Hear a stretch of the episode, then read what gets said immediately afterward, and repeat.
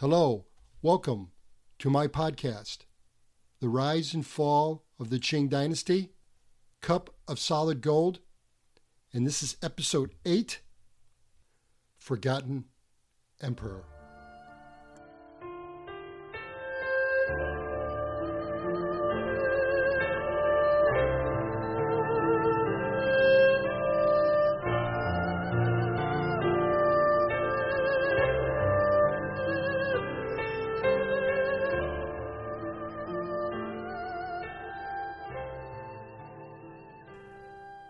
This next emperor that I'm going to talk about is sandwiched between his father and his son, both of which had very long reigns of 60 years or more. Together, the three of them, father, son, and his son, account for nearly 50% of the Qing dynasty. So it's huge. As I stated in the last episode, this emperor I'm going to talk about was the fourth son of Kangxi to live to adulthood. And he was born December 13th, 1678, in Beijing. His name, his given name, would have been Yinzhen. So his full name was Aisin Gioro Yinzhen. But I'm going to use his more common and his official name, Yongzheng and he would reign about 13 years, so a very short reign.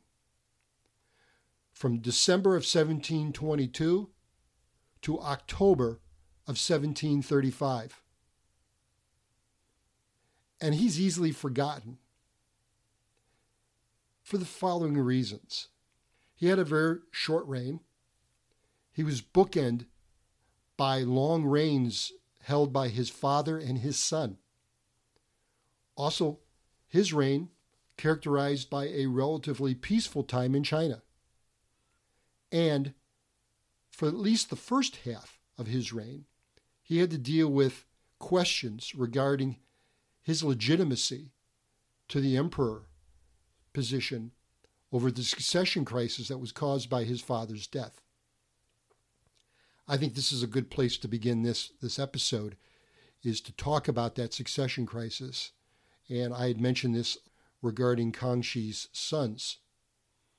These questions, these legitimacy questions of Yongzheng, would haunt him his entire reign. And still today, you read the historical journals, and there are still constant rumors of his nefarious actions that he allegedly took to secure the throne, to keep the throne, and how he silenced dissenters for such things. And his chief dissenters really center on three groups of people some of his brothers, high ranking court officials, and some in academia. Some of the sampling of the rumors and allegations that followed Yongzheng, not all of them had to do with questioning his legitimacy to the succession, to the ascension to the throne, but these are just rumors, allegations that seem to follow him around, and some of these are still discussed today. Number one, it was rumored that he had killed his father, that he gave his father, when he was dying, poisoned ginseng soup. Another rumor was that he killed his brothers that he troubled his mob, that he executed court officials, that he was a womanizer, that he was a murderous drunk, that he was greedy, and that he surrounded himself with sycophants, that he altered official records to hide his bad deeds and to bolster his character. Needless to say, there come a point in Yongzheng's reign when he had had enough of all this and he ended up eventually charging and arresting at least three of his brothers for usurpation and dis- disobedience. He stripped them of their titles and their banners, and at least one of the brothers was expelled from the family, and he imprisoned the others. Yongzheng reassigned their banners and directed that all the remaining bannermen were to attend training on what it was to have duty, honor, and obedience. And this seemed to work.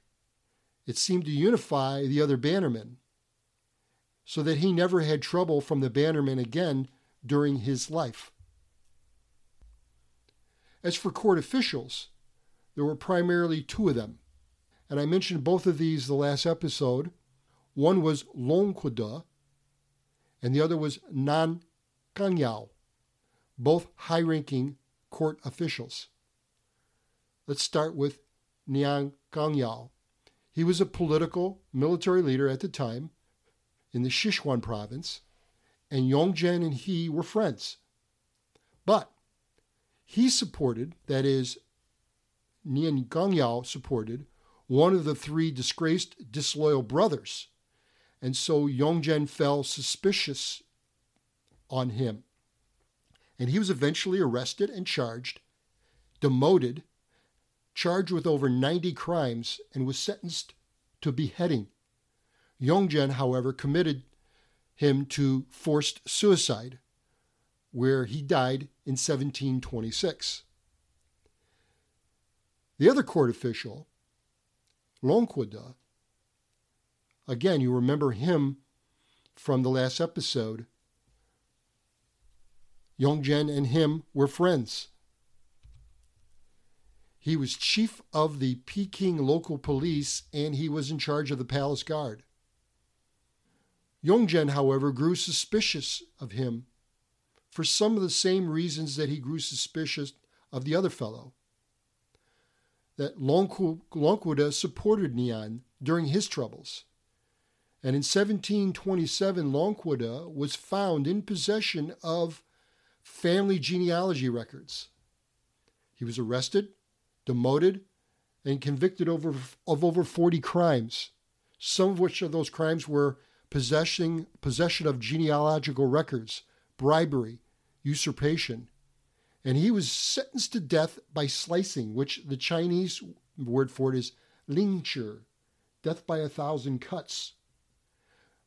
Yongzheng, however, commuted it to life in prison, where Longkodo died a year later after imprisonment in 1728. But in each one of these cases, he may have had legitimate reasons that had nothing to do with his succession to the crown. As for the decision of his father to pick Yongzheng, the records support that decision. They give credence to why his father chose him. One was Yongzheng's mother was one of Kangxi's favorite, so it makes sense that he would be favored. Another, Yongzheng did not openly, if at all, get involved in palace intrigue as his other brothers did to curry favor with Kangxi. And three, according to some sources, Yongzheng's conception and birth. There were auspicious omens at the time that portended his success, and the family would have noticed these, and this would have been good for his future. Another is that Kangxi nurtured him more and saw him and received saw to his education and gave him a good education. Also, Kangxi appointed him to one of the trustee bailiff positions at a very young age. Kangxi also entrusted Yongzheng with numerous special projects, particularly the Yangtze and Yellow River flooding rehabilitation, and the success in doing that. He accompanied his father many times on official travels. He also assisted and stayed with his father while his father was fading away on his deathbed.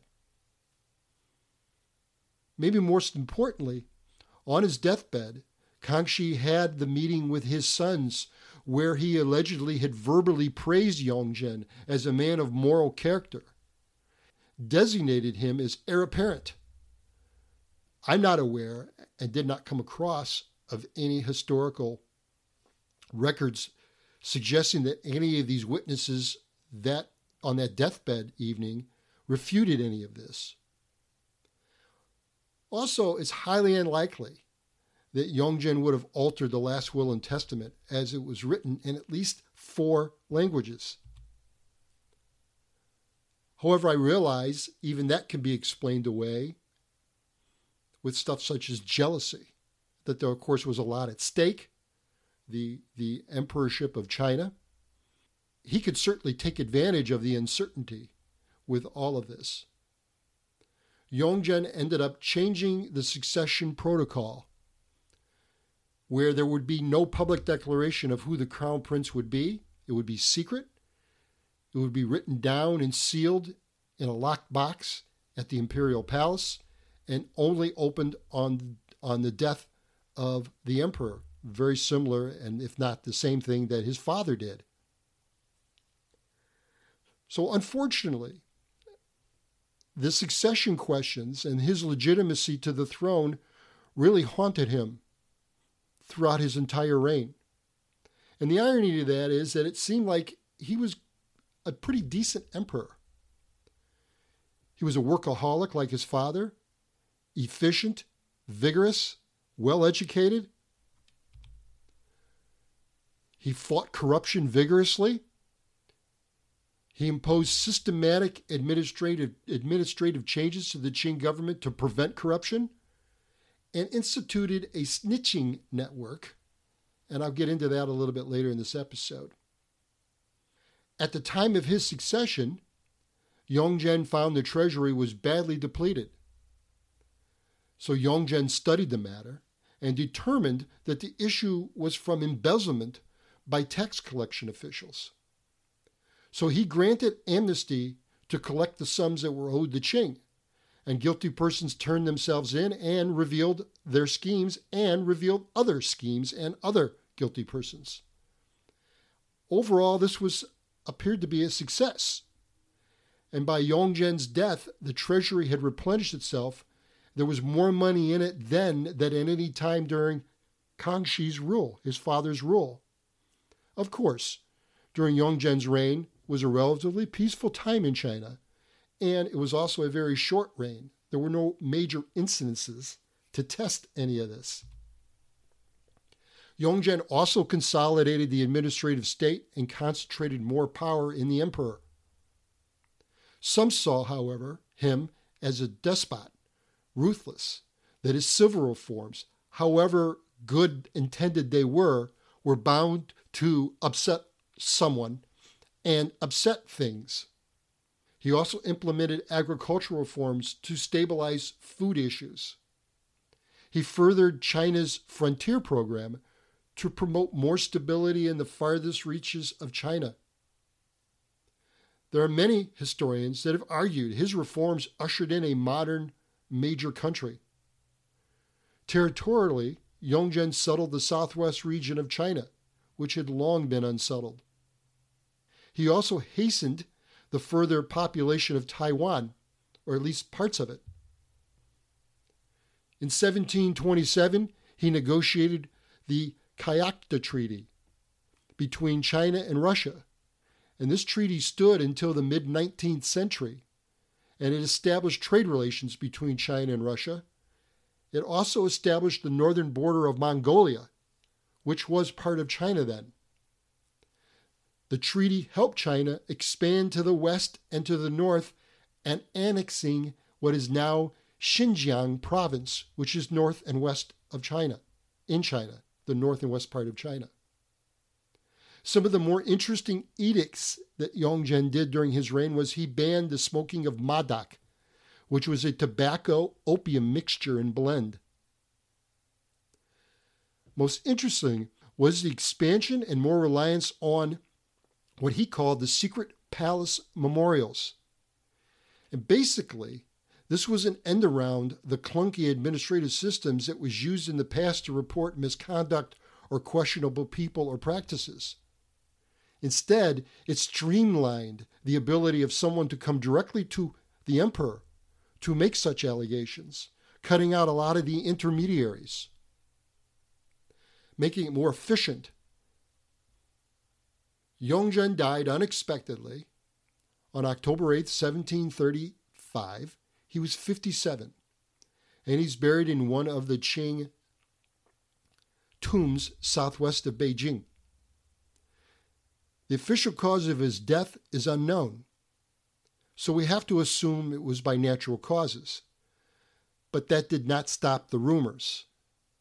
And some of the rumors of his death, or cause of his death, are that he was murdered by a daughter of a man that he allegedly executed. Another rumor is that he accidentally poisoned himself to death, that he'd been taking for many, many years an elixir that he believed gave him immortality. After his death, it was revealed he had named his one of his favorite sons. It was the fourth out of ten sons, and his name was Hong Li. And he would go on to become the Emperor Qianlong. And Qianlong was a favorite of Yongzheng's father, Kangxi, and that's another reason why they believe that Yongzheng may have been named the emperor by Kangxi, is because Kangxi liked Yongzheng's son, his grandson, Qianlong, and wanted to assure that Qianlong would someday become emperor.